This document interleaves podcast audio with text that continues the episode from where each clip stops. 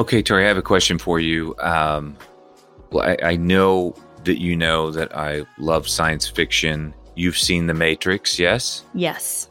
Did you expect The Matrix to come up in a conversation today, uh, knowing our guest and knowing what was going on?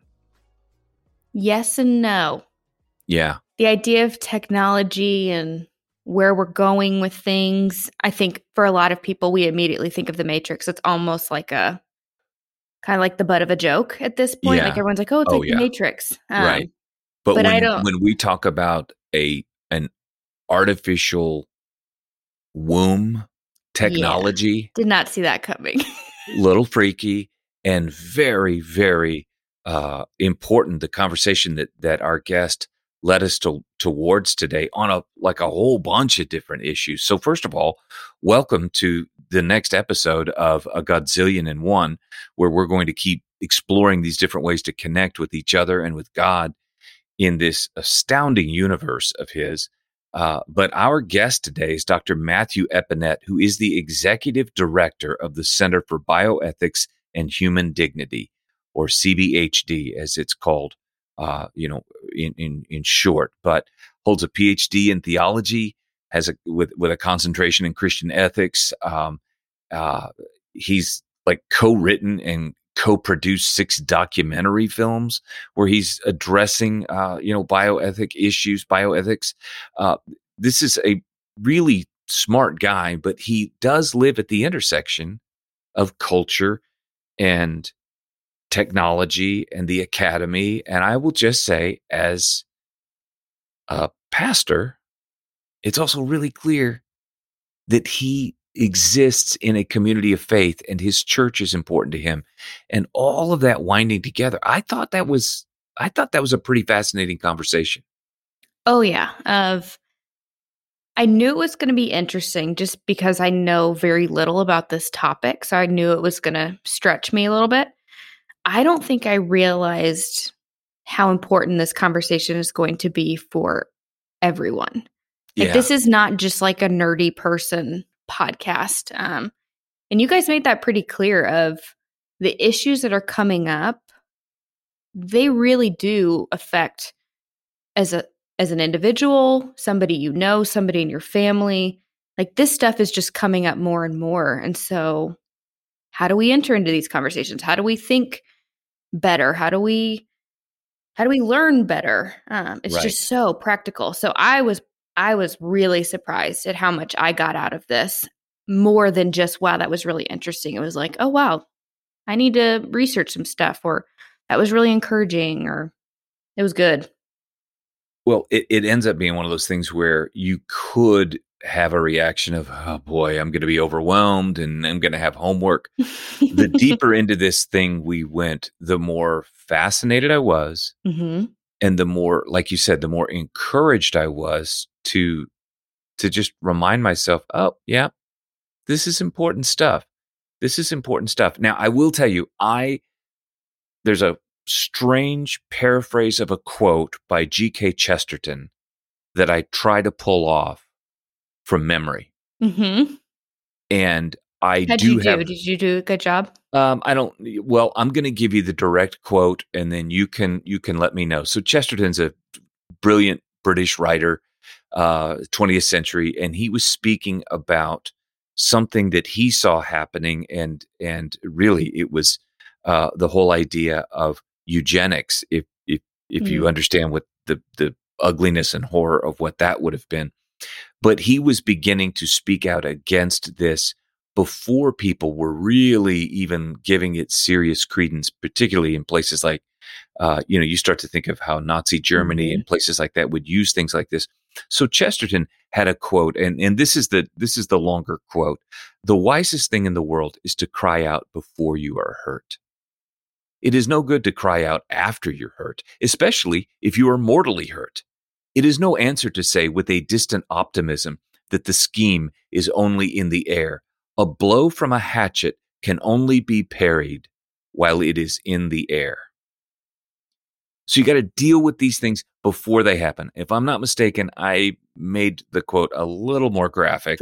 uh, it worked though. It worked. Um, but you get what he's saying, and what I'm saying is that these are conversations that, as as wise, strong thinking people, we need to have these conversations before they land on top mm. of us, mm-hmm. not after. And there yep. are things in in technology that are happening so fast that we need to be having these conversations now. Yep. I think the other thing I loved that Matthew kept coming back to was the idea of loving your neighbor does not mean you have to agree with your neighbor. Yes, yes. Whether your neighbor is your actual neighbor or it's your spouse or somebody in your family or a friend. Like newsflash, I bet we all have somebody we love dearly who we don't agree on things. Some sometimes right. big things, sometimes right. current events and topics. Right. Um, but he kept coming back to this idea of you don't avoid the conversation because it makes you uncomfortable or because you know you disagree. Sometimes the most loving thing you can do is to have that conversation and to ask curious questions. And even if you never agree, that's okay. Yeah. So I think that was yep. that yep. was really good point too. No, that's right. So if you're interested in a conversation that will cover things from uh, from artificial womb technology and, and the good part of that and how that could be leveraged in a in a not so good way to uh, genetic editing to uh, transhumanism and people who are thinking that somehow they can improve and move the human species to a different kind of species to how do you have loving conversations about the coronavirus and how we who are trying to navigate this world uh, in in in a with a Christian worldview, if you're interested in how all of that works, and a reference to the Matrix, um, then I think maybe this episode will be for you. So why don't we just drop in now? Our guest, Dr. Matthew Eppinette. Matthew, thank you so much for being with us. I, I was talking to you just a few minutes ago about how I found out about you and found out about your organization, but I want you to just give us sort of a running start at at uh, your story and and your family and how you got to where you are. So, can you just tell our listeners a little bit about you?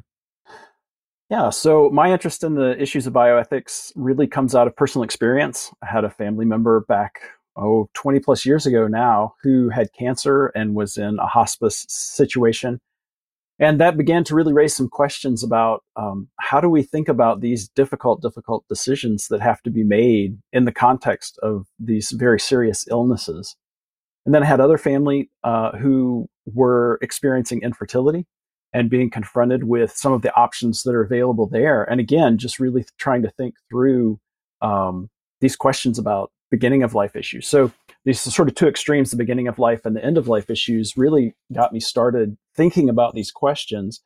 And then as I looked to see um, where were the organizations, who were the people that were addressing these questions, I found the Center for Bioethics and Human Dignity and, and Trinity International University, uh, which is in the northern suburbs of Chicago. I was living in Louisiana at the time, so it felt like a whole world away. Uh, but we went, my wife and I went for a visit there, and then I enrolled and uh, did a master's degree in bioethics there at Trinity. And then I worked at the center first as a student worker uh, and then full time. And so I was there from about 2002 to 2007.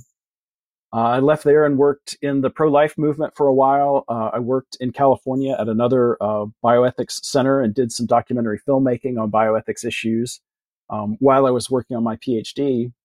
And then, uh, really, through the providence of God, two years ago, I was visiting some family in Cleveland and I got a phone call uh, asking if I would be interested in being interim director back at CBHD. hmm. And uh, yeah, just uh, not something that I had ever imagined would happen, but um, you know, God just worked all of the pieces out just right. And so I've been back at CBHD now for two years. Um, and just really excited about the work that we do there. We really focus on kind of three areas. Um, one is mentoring the next generation, so the MA Bioethics program that I mentioned before, uh, engaging the academic arena of bioethics, uh, and then helping to resource uh, church leaders and pastors on these important questions that um, you know inevitably crop up in the in the par- parishioners' lives, um, right, and, and, can really be um, difficult because pastors aren't specialists in bioethics. Right. right. Uh, well, and some of these questions have really, you know, difficult technical dimensions, difficult ethical dimensions, and and ultimately some difficult pastoral dimensions. Uh, right. In, in helping people through these illnesses, health, and wellness things. Okay, so let me just let, us just go there right now uh, before we get into a couple of of issues. Um, I've heard you, if I'm not mistaken, I've heard you before say that sometimes some of us are almost forced to become amateur bioethicists. And so, what I want to do now is uh, let's put the cookies on the lowest shelf possible. So, we've got listeners here who are pastors, but we have many, many listeners who are not. And so, um, you, you hear this and okay, we need to grow, we need to learn. But what about someone who's listening right now who is going, ah, oh, I don't know if this one's for me. They're going to start using big words and it's beyond me or it's boring or it's irrelevant.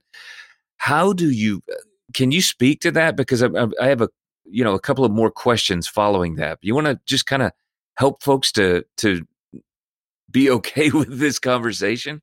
Yeah, I mean, these are the issues that we're all going to deal with, e- either in our own lives or in the lives of someone that we love. Um, there are kind of four areas that bioethics touches on, and and those areas touch all our lives. So I mentioned already beginning of life issues, so infertility, reproductive technologies, um, end of life issues, uh, euthanasia, assisted suicide is a huge topic in our country. Several states have legalized assisted suicide, but how do we as Christians think about that? Um, and how do we really parse through what we believe about uh, the value and the dignity of human life? And then there are these kind of middle of life issues um, things like we're dealing with with coronavirus and vaccine mandates things like um, organ transplantation. Um, how do we decide who gets the next available liver or kidney? Um, those kinds of questions. So um, if you think about all of the friends that you have in life my guess is that somebody you know has been through infertility and had to make some tough decisions there. Uh, someone you know, their parent perhaps has been very sick, been put into hospice, and and that's been a very difficult and fraught time. Um, I have a colleague who's a kidney transplant recipient, so she, you know she's dealt with all of these kinds of questions about um, qualifying as an organ uh, recipient, finding someone that she matches with, uh, and those kind of things. So you know these are these are these are life and health issues that we we all deal with uh, in our in our time here on earth. Okay so so um, i i, I want to say um, john kilner uh, who uh, wrote a book uh, i was asking you earlier. I think that was was that like 10 years ago? That it's been a while his his book on on bioethics and why Christians need. I'm, I'm blanking on the on the uh, title. Uh, I think it's why I can't. it's very important, but I can't get it precisely right without looking it up. Uh, but I believe it's why the church needs bioethics. That's it. That's it. That's it. That's it. Could it. be why bioethics needs the church, but I think yeah. it's why the church. well, I just remember, and, and this is probably a a paraphrase of it, but there was a place in there where he said, "Wisdom is not so much a single destination or even a particular journey, but it's it's how we travel, or it's a way of traveling." And so yeah. it starts to equip us for these things that we're dealing with now. And I want to save a little bit of time for what perhaps we will be dealing with in the future, and some of the things that are just on the horizon, maybe even here when it comes to medical technology. Um, yeah. How how do you how would you suggest for any of us to move forward? Let's get into some of the particulars here in a minute, but how do we move forward in becoming better um, equipped and and and like this bridge between the academy, as it's sometimes called, and churches, mm-hmm. or just me in my living room with an onslaught of information that's just coming at me. How do I take step one to becoming better informed? Especially if this isn't my like my thing, you know. If it, if this was someone, and it, I can kind of nerd out about this a little bit, but but if if you can't, and you're like, ugh, I'm already my eyes are rolling in the back of my head. How how does someone take step one to being more informed? Yeah. Well, I think one of the, you mentioned book John Kilner wrote, one of the things I could really recommend very highly, there's a book uh, that John Kilner and Ben Mitchell wrote. They were both um, professors at Trinity, mm-hmm. uh, and they worked together on a book called "Does God Need Our Help?" which is a great question, and I, you know, um, goes right to these kind of healthcare decisions. I mean, we we pray about uh, our health, we pray about the health of others, and that's absolutely right. Um, but when we go to the doctor, sometimes we're asked to make decisions, and then the question is, does God need our help? And that is a great book. It's uh, it's it's actually relatively small in size and thickness, uh, and it really walks through these kinds of issues. They lay out a framework of um, making life, taking life, and faking life. So those reproductive technology issues, making life, taking life, um, issues we maybe are more familiar with, uh, abortion, assisted suicide, things like that. And then the faking life issues, which you were kind of just hinting at there, um, the things that might be coming down the road uh, right. before us. They're laying out what are the issues, what's involved in them, and then they're trying to talk through. So, from a, a Christian perspective, as someone who believes that, that God is alive and that the Bible is true, how do we begin to think about these issues of making life, taking life, and faking life? So, uh, we could talk about any of those, and perhaps we will. I, I think there is an issue that is certainly something that we've all been wrestling with over the last 18, 19, 20 months, whatever it might be, uh, when it comes to not only this coronavirus, but then how we move forward and how we, how we as Christians embrace technology, trust scientific technology, don't trust it. Uh, tell me how these last couple of years have been for you and what you're seeing and learning um, as we move forward? Yeah, I think on the one hand, um, it's been very reassuring. I've never felt more needed. I'll bet. Good job security. Um, but you know, this these are important questions. This has been um, it's something that was on the radar of a few people, um, but it has come to fruition in our lifetime in a way that um, even some who who saw that there was the potential for a pandemic, I think, you know the the reality of what's happened and how it's played out um, has has presented a whole host of challenges. And, and, and not the least for churches who are trying to decide what does it look like to love one another well? What does it look like to uh, not neglect meeting together?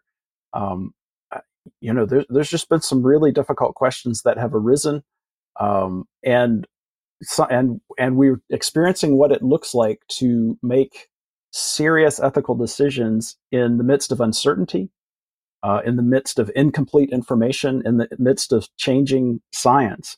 Um, and so uh, I think one of the things that we all want to be able to do is to trust those who are in authority over us, to trust the scientists. And there have been times when that's been difficult because as the science has changed, the message has changed. And that can be confusing, it can be off putting. Uh, and I think people have, have been off put by that. And so it does take uh, careful deliberation, careful consideration. Um, I'm a big fan of community decision making. And so I know at my church, I've tried to work with our elders and pastor uh, when we've had questions about, well, should we stop meeting? Should we start meeting? Mm-hmm. Uh, when we start meeting, what does that look like? Um, and uh, I, you know, I don't have all of the answers. We have someone in our church who, as it turns out, his expertise is on airflow uh, inside rooms given the HVAC system. And that's just been a wonderful resource to talk through. Well, the, the air in here changes out every seven minutes. Um, and, uh, and we've tried to, uh, this is true both at my church and at the university where I work, um, tried to respect those in authority over us, um, even when sometimes we might not have agreed with the, the, either the letter or the spirit of what they were asking us to do, um, but try and respect their authority and comply with it to the best of our ability. Um, and so, you know, all of that to say, the ultimately, the answers here begin with uh, all of Christian, as does all of Christian life, with uh, cultivating a godly character um, and trying to be a person who's, who truly seeks to love the neighbor, um, to see the neighbor's interests as at least as important as my own interests, uh, and to move forward in that kind of framework when it comes to thinking about okay, here are some of the specific questions that we have to get into that we need to answer for our congregation or for ourselves personally. So, so give us uh, from your perspective then, um, what does that look like when we have these uh, the, these conversations with someone with whom we probably can guess going in that we're going to disagree on X factor or Y issue. And we we we know I don't think it's a newsflash to anyone to say that we're we're dug in on some of these things and people have probably come to their conclusion one way or the other on a few of the big issues around COVID. How do we now move forward exhibiting that love that you're that you're talking yeah. about? What is what does that look like in practical terms? Well, sometimes it means um, taking a little bit of a step back and trying to evaluate. Maybe I shouldn't be quite so dug in on this. Um, mm-hmm. Maybe there's a little bit more room for me to give on this. Um, it's always good to hear the other person out, uh, especially when you disagree. I mean, you know, let's listen to all of the reasons why you think that way and I think this way, um, and try and do that without anger, without judgment, but just to really understand because sometimes what a person is thinking, what another person is thinking actually fits together pretty well for them. And if you can take the time to, to, to understand it and to hear them out, uh, you can come to understand how that fits together for them. And maybe you'll begin to understand where, okay, well, I, I see that we agree on these three things, but we, where we really disagree is here. So if we could talk about factor X and why I I think this way about it and why you think that way about it. Maybe we'll find a middle ground. Maybe we'll be convinced to change our mind. Maybe they'll be convinced to change their mind. Um, but it does take a little bit of a stepping back and saying, okay, let me let's talk this through. Let me hear you out. There's a couple of things that are coming to mind when you say that. Um, it, one of the questions that we try to encourage people at our church when when we talk about this in smaller settings not even this issue but just what is it like to be in community together is ask curious questions like like a question that starts with a phrase like help me understand mm, yeah, yeah, why it just sounds so different than Matthew, I think you're, yeah, right. I mean, you know, and, and there's yeah. just so much of that going on in the world.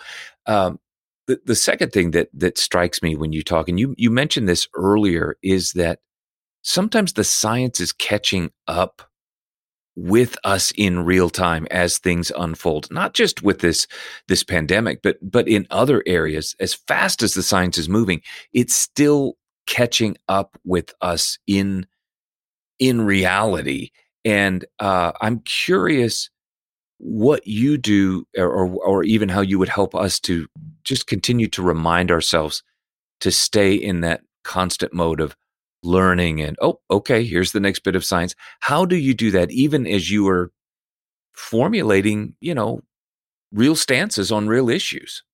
Yeah and you know that's just it's a real shift for us because i i think most of us i mean myself included we tend to think of science as this kind of settled thing you know um right two plus two equals four period right yeah we're not probably not going to be reevaluating that anytime soon. no, i don't think so i don't think so but when we're dealing with uh, something like a novel coronavirus, uh, a brand new, um, never seen before disease, um, the facts are just going to change because our understanding is going to change. And so it really is a, a, a conscious shift in our thinking that, okay, this is the science, this is what they know today. And I do think that we can trust that by and large, our scientists are trying to do their best. I don't, I just don't think there's people out there in the sciences that are really trying to pull one over on us. Mm. I think they're trying to do the, the, the best that they can um, with limited data, with incomplete data. I was looking back, preparing for this at some notes that I had made for a talk I gave back in December before uh, actually it was the it was two days after the Pfizer vaccine was first approved for emergency use. So you can think back to that and how how early on that was in some sense, uh, and some of the notes I had made. And one of the questions was that we don't know how long uh, immunity lasts for someone who has had coronavirus. And here we are in October, and we still really don't know the answer to that question. Right. And that's because it takes time to uh, gather the data, to analyze the data, uh, to have enough people who've gotten gotten it once, had some time, and been tested, or had it again, or whatever happens. And we just haven't had enough time for that whole cycle of research to go through. Um, and I, I mean, I'll admit to being disappointed. I was hoping that we would have a good and solid answer to that. I do expect that as time goes by, we'll begin to see the research converging on an answer to that. Uh, and I don't, I don't know what that answer is. I don't, I just don't know. Um, and so, but that doesn't mean we still have to make decisions about things like vaccines in the face of not knowing uh, the all of the facts about natural immunity. And I know that has that's a very contentious issue. There's a lawsuit in California right now over exactly that question. Um, why do I have to get the vaccine when I've had COVID? And right. we just don't have a good answer to that. Um, the the clear answer we do have is if you've had COVID and you get the vaccine, you're more well protected. That's clear. How well you are protected if you've only had COVID and not had the vaccine, we mm-hmm. do not know the answer to that. Mm-hmm.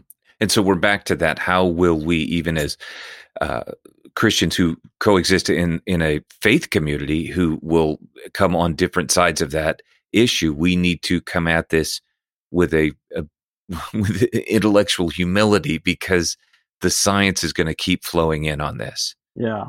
And I, so, and I think part of it is that we do try and accommodate one another. So I know at our church, we had for a time a room that people could be in where uh, everyone was wearing masks, no one was singing, um, uh, so that and and it was very spread out, so that those folks who just wanted to exercise every caution uh, right. uh, had an opportunity to do that, but also to gather together. Right. So I think that you know that's one of those kind of uh, right. compromise third ways that that sometimes we can make. Yeah.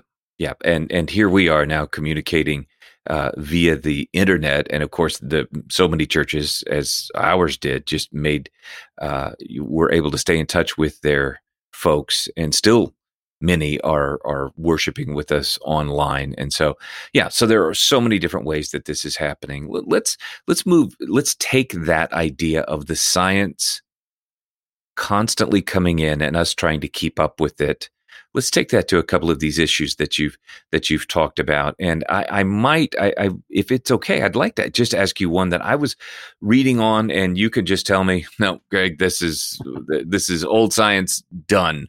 Um, but I was fascinated uh, with some things that were, uh, I, I believe this came out of a hospital in in Philadelphia and the whole AWT thing and this artificial womb technology and and it seems to be like if if I'm not mistaken, this was a this is a form of technology that would provide support for a a a a baby that's born prematurely so that he or she has a better chance of lung development. Right. right. And that's an awesome, wonderful thing. And yet it then begins to take us down this, these bioethical questions. Am I am I getting that right? I mean, is that a yeah, this is a technology that's uh, being researched. Um, the real technical term, if if we want to throw out a real technical term, is ectogenesis. So uh, being gestated outside uh, of a body.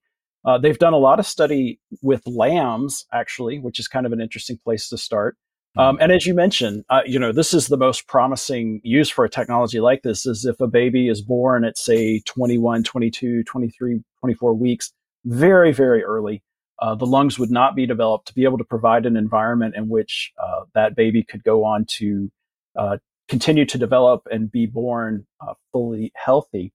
Um, but of course, with a technology like that, people are going to want to push it. Some people uh, and and consider things like um, doing ectogenesis or doing this outside the womb, artificial womb technology for the full uh, length of a pregnancy. And that raises some really interesting questions about mm-hmm. the relationship, particularly between the mother and the child that she's carrying.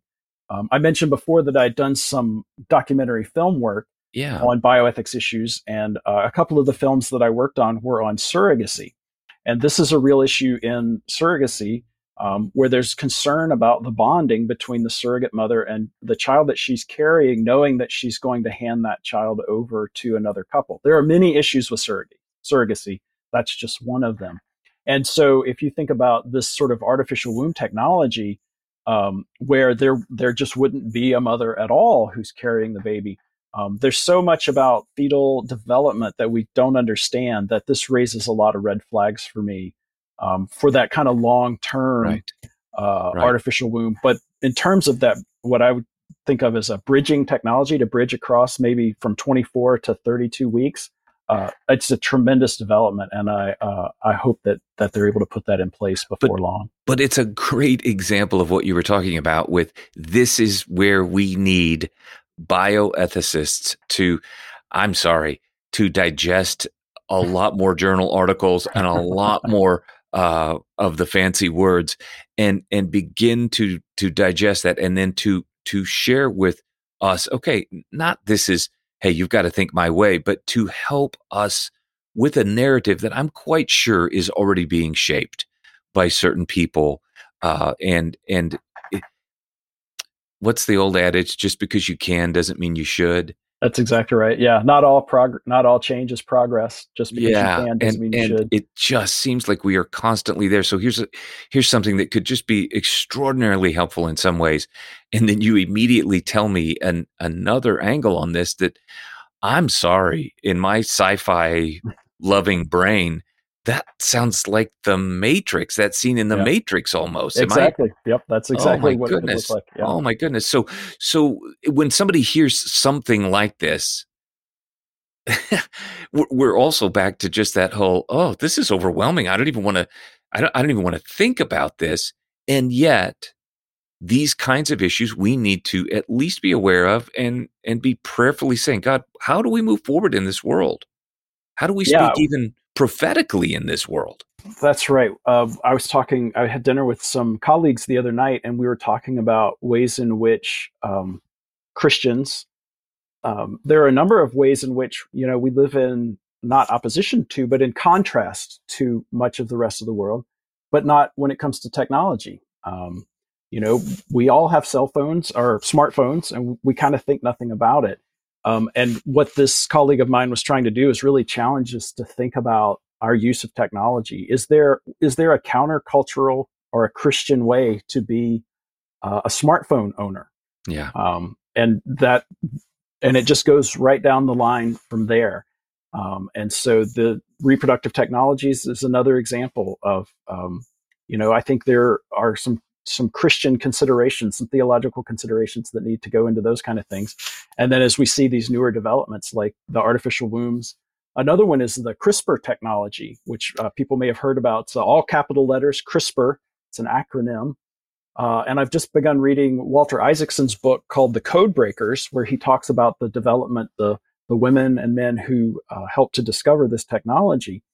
Uh, and I just saw an article or two last week. They are already using it to help um, blind people. Uh, some of them are colorblind, and they're helping to uh, give them a, a, larger range of color that they can see. And some are uh, are almost entirely blind or blind, and they're working through this CRISPR technology to give them sight. And that's wonderful. That's a great thing.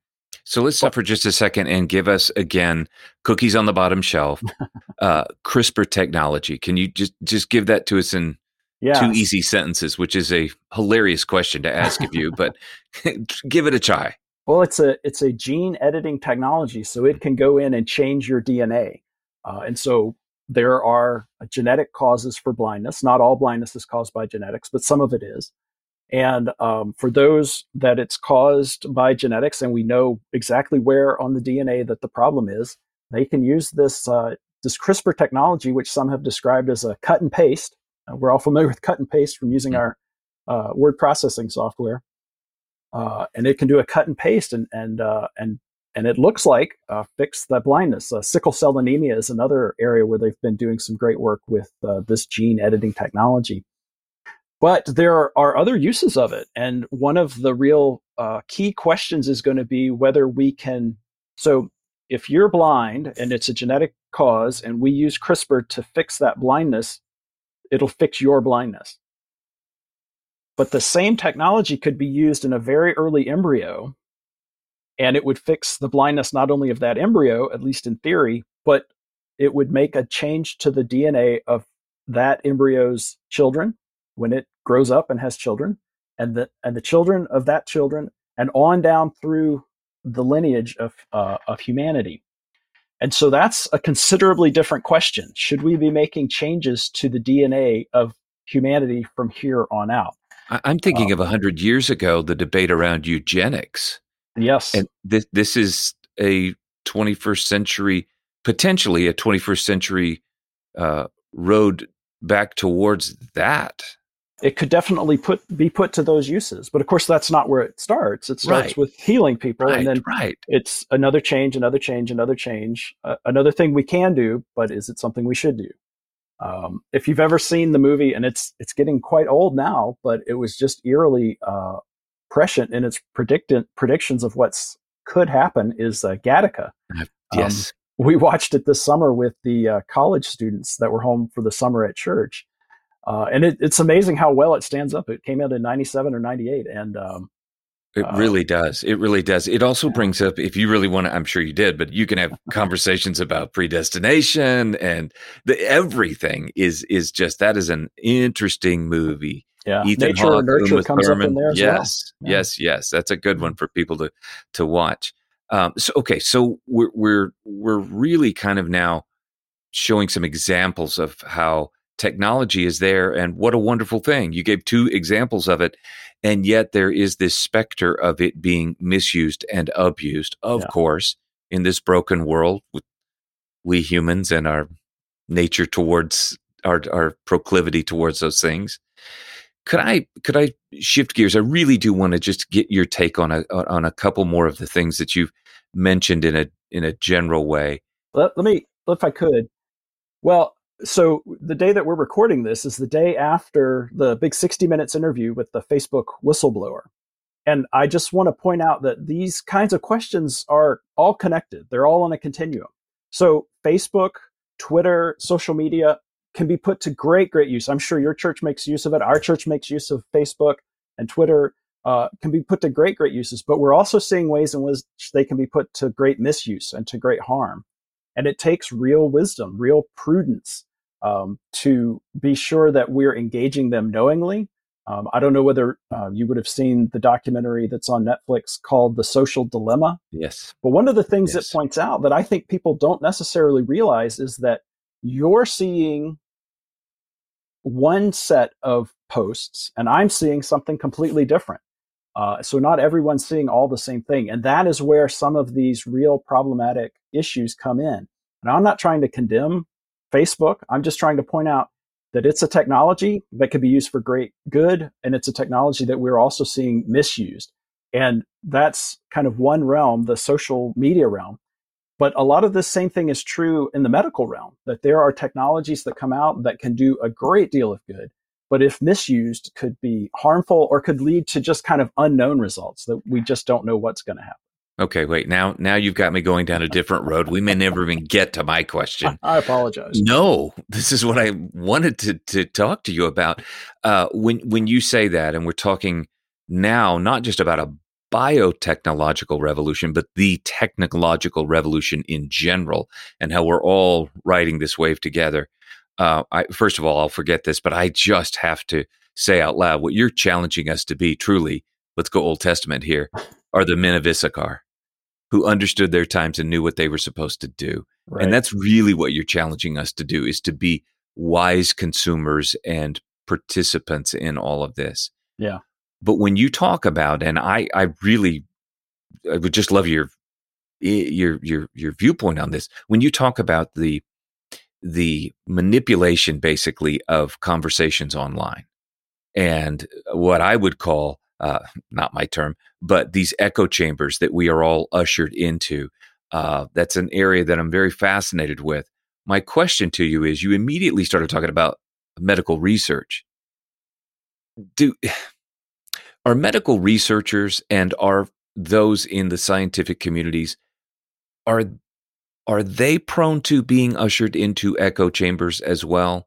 Does that kind of thing happen? I mean, I like to think of science as being this, this, you know, uh, unbiased, impersonal. We're just going to stick with the facts. But I'm curious. The more and more we rely on technology to connect us, do they get ushered into echo chambers as well, or or is that way off base?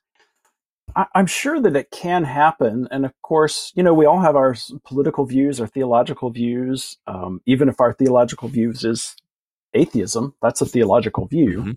Mm-hmm. Mm-hmm. Um, but when it comes to actually doing the academic work, the peer review process is at least supposed to mi- to mitigate against that. So you know, you do your research, you put it yes. out there for your right. peers to review it, and then yes. it goes um, widely public for uh, comment. Um, not to too much plug my own stuff or our own stuff, but Come the Center on. for Bioethics and Human Dignity um, we offer a membership, and part of that membership is uh, a publication called Dignitas. It's a quarterly peer-reviewed publication, and we actually right now have a whole series going on uh, on the exact CRISPR question that I mentioned. This question of should we uh, edit the genes of very early embryos, and we have two Christian thinkers who take different views on it, and um, they have been responding to one another. Um, and so that's that's one of the ways in academia yeah. that um, we, yeah. we sort of intentionally try to uh, to break that echo chamber. Uh, but I'm sure that it that it still happens. You know. Well, um, I I think, and I completely agree, and am, and am encouraged by your answer. But when you talk about peer reviewed uh, research, that just underscores to me that extra question we should be asking when somebody on one of these infamous social media platforms tells us, Hey, well, I heard, or my cousin read, or so and so had an article of whatever. And there's just a plethora of, of, I guess you'd call it information that's just flying around that I, it's good for us to ask. So, what's the source on that? How do you, can you right. give us just a sentence or two of how we can begin to sniff out things that we should pay attention to and things that we can kind of maybe just put off to the side? What what are what are some things we should be listening and looking for? Yeah, I mean it's really challenging because um, I I think we've all experienced people that we admired and that we thought were trustworthy say things that we, we kind of think, ooh, mm, I don't know that I would have uh, expected to hear that from them. But when it comes to um, particularly some of this medical information that we see uh, going around, uh, one of the one of the things that has caught more than one person out uh, even people of great reputation, is um, what's called preprint. And so uh, authors or uh, academics will do a study. Um, they'll gather all of the things, write it up, and and um, they'll submit it to a journal for peer review. But sometimes the journal will go ahead and do what's called a preprint. And they'll make that available for people to look at before it's been peer reviewed. And um, unfortunately, some of those have had errors in them that the peer review process catches, but because it went out as what's called a preprint, um, people saw it before the errors were caught. And so if you hear that something's a preprint, I- I'm not saying you have to dismiss it, but I am saying you need to be very careful with it. Because we're not letting the full process, the full scientific process do its thing. That's right. Okay, that's, that's great. Right. That's great. That's exactly yeah. what I was hoping we could get was just that's a question we can ask we just became a little bit more informed. I'm not sure we're amateur bioethicists at this point, but we're a little bit better informed. Can we now move towards that? Uh, I believe you were calling it that fake it. Faking part, life, yeah. Faking life. Yeah. Uh, there is certainly something called uh, transhumanism, and sometimes people will talk about H plus. Mm-hmm. And uh, I, would you just? I have a whole bunch of questions to ask you here, but but could you just get us started on this. What does that mean? Well, transhumanism is a movement uh, that wants to see that their view is that um, human human evolution has reached a point where we're not making a lot of progress quickly.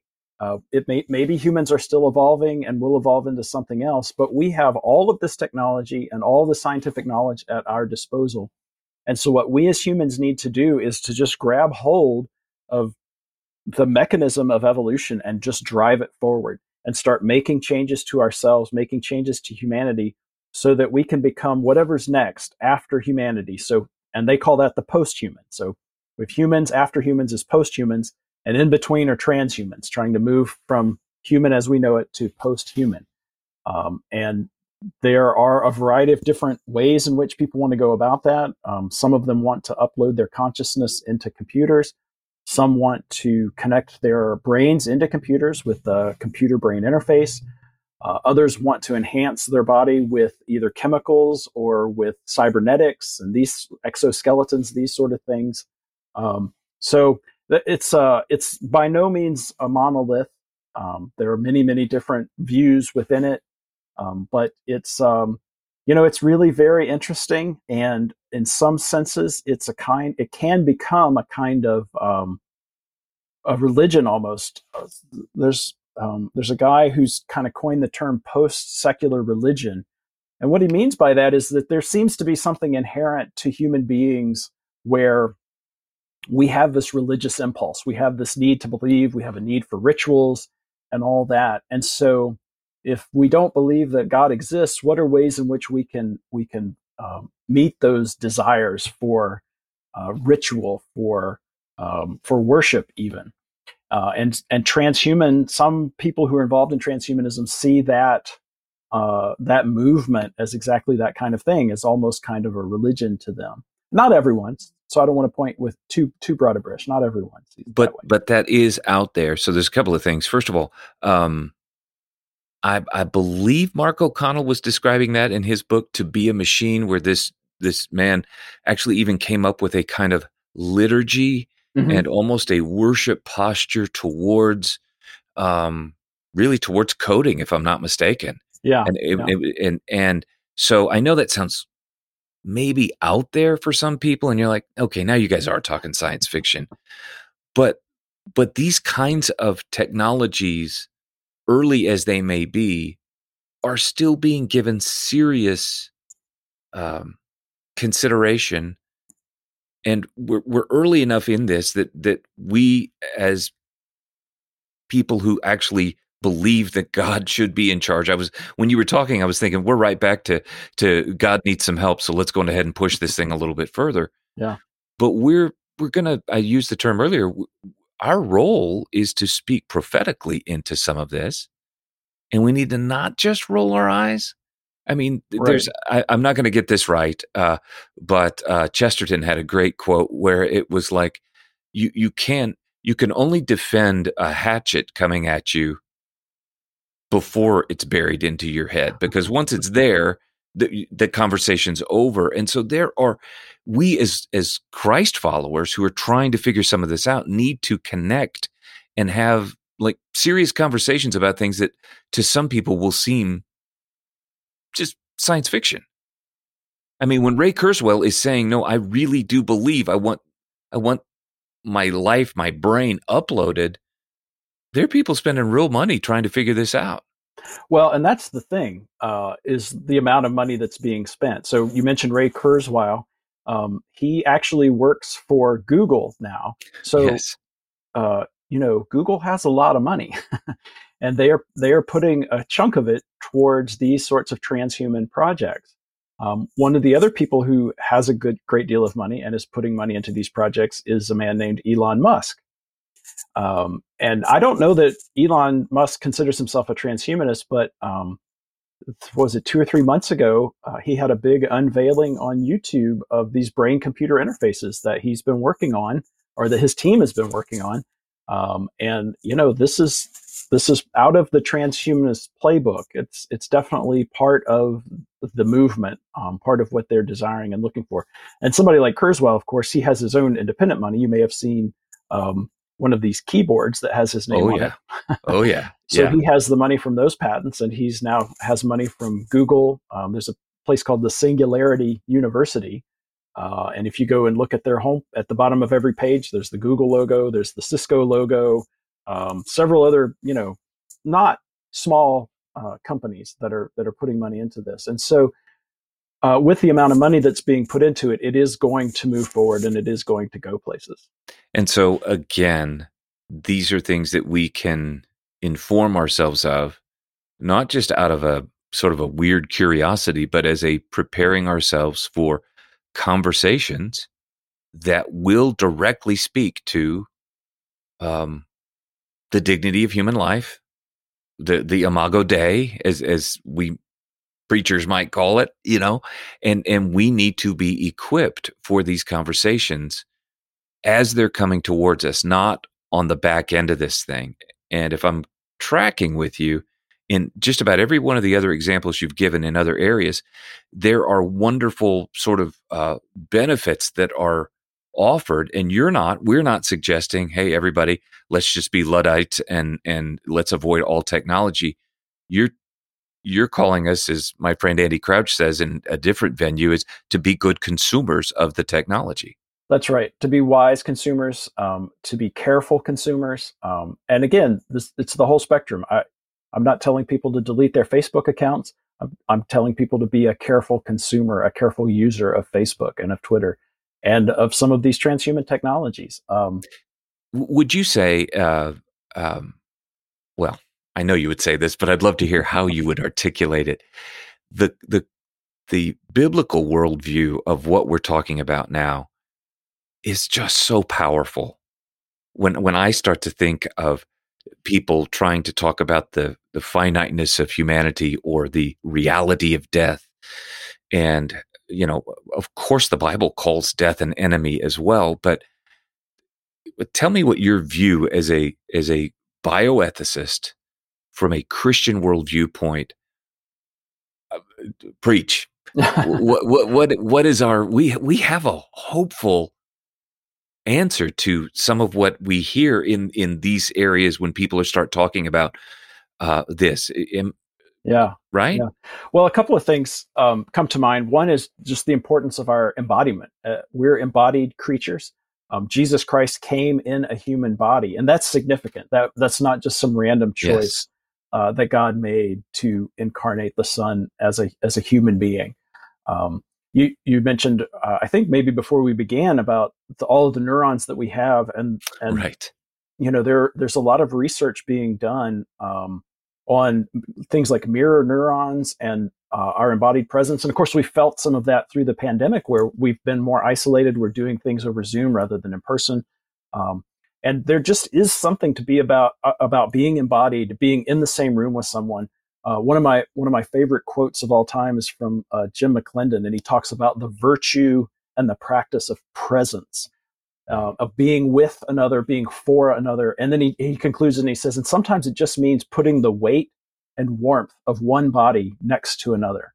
You know, yes. the the hug, yes, uh, uh, yes. the the touch on the arm, the pat on the back. You know, these are these are real, concrete, meaningful aspects of being human and I think that the transhumanism movement loses sight of that, those realities. Um, so, th- so that's kind of uh, that's kind of one thing. Uh, and then another is you, you mentioned um, uh, that death is an enemy, but it's a defeated enemy. So there's a that's we right. can be realistic as Christians that there's a tension there, and we see this a lot when it comes to people who have been injured or people who are are nearing the end of their life because of an illness that there's a real tension between uh, over treating and just doing everything and, and, and even almost going too far with treatment on the one hand, uh, and then doing too little. And that's, that's what the assisted suicide movement looks like. So th- there is right. a real tension between um, uh, this over treatment and under treatment and knowing the right way, the right amount of treatment, the right kinds of treatment, the right timing of treatment. Th- these are all questions of wisdom um, and and the Bible, the Christian religion, um, our theology. I mean, it's all about helping to develop wisdom, uh, and wisdom aimed at loving others well.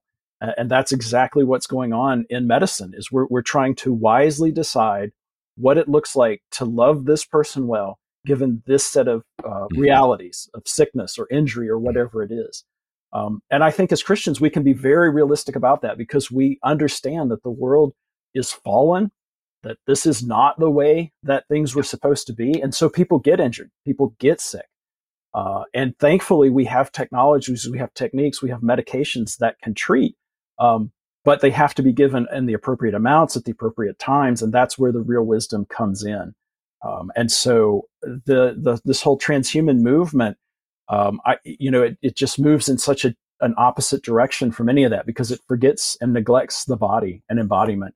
Um, it, it doesn't acknowledge this reality of fallenness, of this this real tension that death is an enemy, but it's a defeated enemy. Yeah. Um, and so when you start with those kinds of premises, you can't kind of help but uh, be misguided and end up in, in, in wrong places. Yeah, I just so appreciate the brutal honesty of the New Testament and the the inescapable hope of the New Testament. Yeah. Uh, that yes, Paul calls death an enemy, and yet he says, "Where is your sting?" Yeah. You know, and so I love living in what you're calling those tension points. Yeah. Um, we could keep talking about this, Matthew, for a long, long time, and I just appreciate. I appreciate the way that you're navigating these things, and we're going to include in the show notes um, ways that people can learn more about your organization and maybe some some books and things like that because I do hope that we together can just become more informed and I think that will help us to actually have more loving conversations. Oh, absolutely. Yeah. Yeah. But uh, I've got some questions for you here at the end that are rapid fire, Okay. and this is just for fun. Uh, uh, if, if that's okay, but I did want to give you one last word. Is there anything else that you would say? Okay, I want you as, as I want your listeners to be thinking about this. Is there? I just want to give you one last um, moment. Yeah, I just don't think I can oversight overemphasize focusing on loving your neighbor, loving your neighbor well, and then making use of technology in whatever kind wisely. And then just absolutely rejecting the notion that the answer to the problems of technology is more technology. Yeah. Yeah. Amen. Amen. Okay. Well, let's do this now. Uh, we just for fun, we we talk about giving these way to go awards. We don't really have a tangible award and it's not like a Templeton prize. There's nothing fun, you know, that we can give to people, but um, we just like giving shouts out to uh, you know, people, organizations, artists uh, that are just doing really great things in the world. So, if you were to nominate someone or some organization uh, for a way to go award, who would it be? Ooh, wow. Um, that's a great question. I, you know, I've, um, I'm a big fan of the work that BioLogos is doing, Yeah. um, trying to really bring together serious scientists and serious theologians, Yeah. um, and have some great conversations and kind of acknowledging up front, you know, we're not all going to agree about all of this. Um, but there's some things that I think if we can get out on the table and we can talk through, we can all do better. Um, so I'd nominate them. Yeah. Okay, that's great. That's great. That's the first time they've been nominated. All right. um, all right. Now these are just sort of one-off questions here, and we'd just love to just get an insight a little bit more into you. What's one person that has made a lasting impact in your life?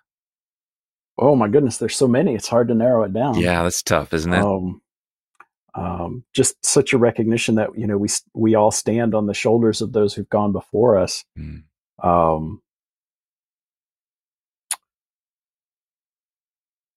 I, I, mentioned earlier uh, Ben Mitchell. He's just recently retired from Union University um, and is helping to care for his father uh, as he goes through some very serious health challenges um, in his um, later years of his life. Uh, he was a real mentor to me when I was a student at Trinity, and um, uh, he's been a good sounding board for me on and off through the years. And um, just really appreciate um, all that he's done, not just for me, for, for many of us uh, younger Okay. younger folks in academic academia. Okay, that's great. What's one thing you're loving these days that we should check out? Now, this could be a book, this can be a documentary, this can be a, a series on some channel that you're streaming. It, what's one thing? It could be a, a new album that dropped. What's one thing you're loving that we need to know about? Uh, if I'm going to nominate anything, just because I, I want people to watch it, uh, is Black Mirror. Except for the first episode. Skip the first episode. Yeah, It's- you're yeah. right. You're right. You're But right. Black Mirror, it refers to the shiny surface of our phones and tablets. Um, and so it's a technology themed. It's not a Christian thing at all, but it raises just some really fascinating questions about um, technology, where it's where it's taking us. Okay. What's one way you're connecting with God these days?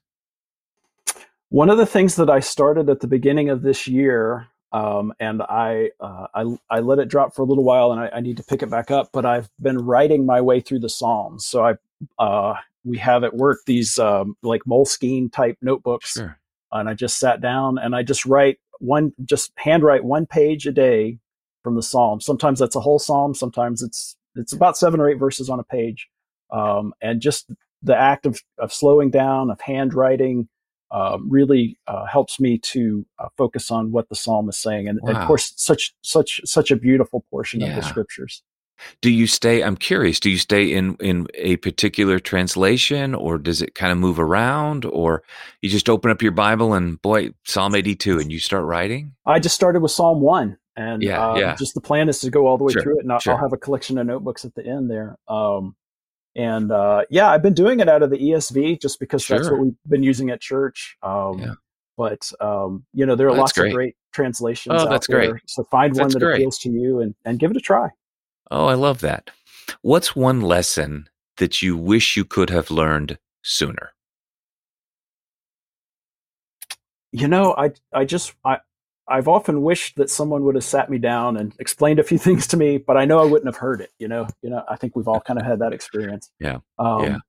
but I, I do think that the um, it it just took me a, a, longer than it should have. Let me put it that way. It took me longer than it should have to be open to just really hearing what uh, people who disagree with me really have to say and really ha- are, are able to articulate.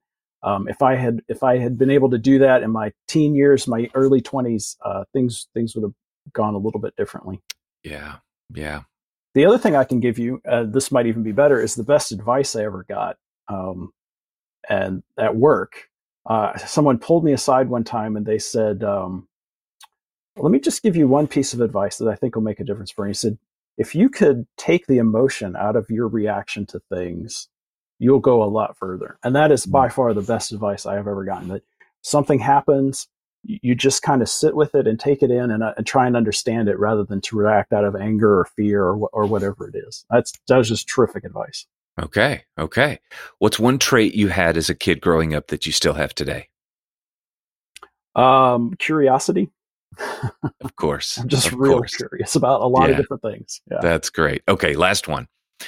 One way you're moving into this next year with hope. I mean, God's ultimately in control. Um, you know we run around down here and and and we do our best as we're called to do but god is ultimately in control and i you know that's one of the things as you grow older that you you just see again and again and again that um I mentioned my coming to CBHD. There, I could not have scripted that. There's just no way. There's no amount of manipulation and scrambling that I ever could have arranged that to happen. Uh, that was 100% God lining that up, and and not just lining up the job, but the way that the, that the pieces fell into place for us to move from where we were. And I mean, it's just way too much to go into. Mm-hmm. But God is ultimately in control, and so how can I but have hope that He's going to work everything out for His good purposes in the end? I love it. I love it. That's a great way for us to just wrap this up on the sovereignty of God. so, Matthew, one more time, thank you. Uh, and and we're going to share your resources and and thank you for leading and navigating many of us through conversations that that are we're not quite equipped to have on our own. So uh, so grateful for people like you. Well, thank you, and blessings on your work. I'm so grateful for this podcast and for the, the work that you're doing both in St. Louis and all over the internet now. Thanks for listening to a Godzillion and One podcast. Subscribe, share this episode with a friend, and head over to gregholder.com for the show notes. And as always, stop and notice this week the shockingly and seemingly endless ways to connect with each other, this world, and the God who made it all. We'll see you next time.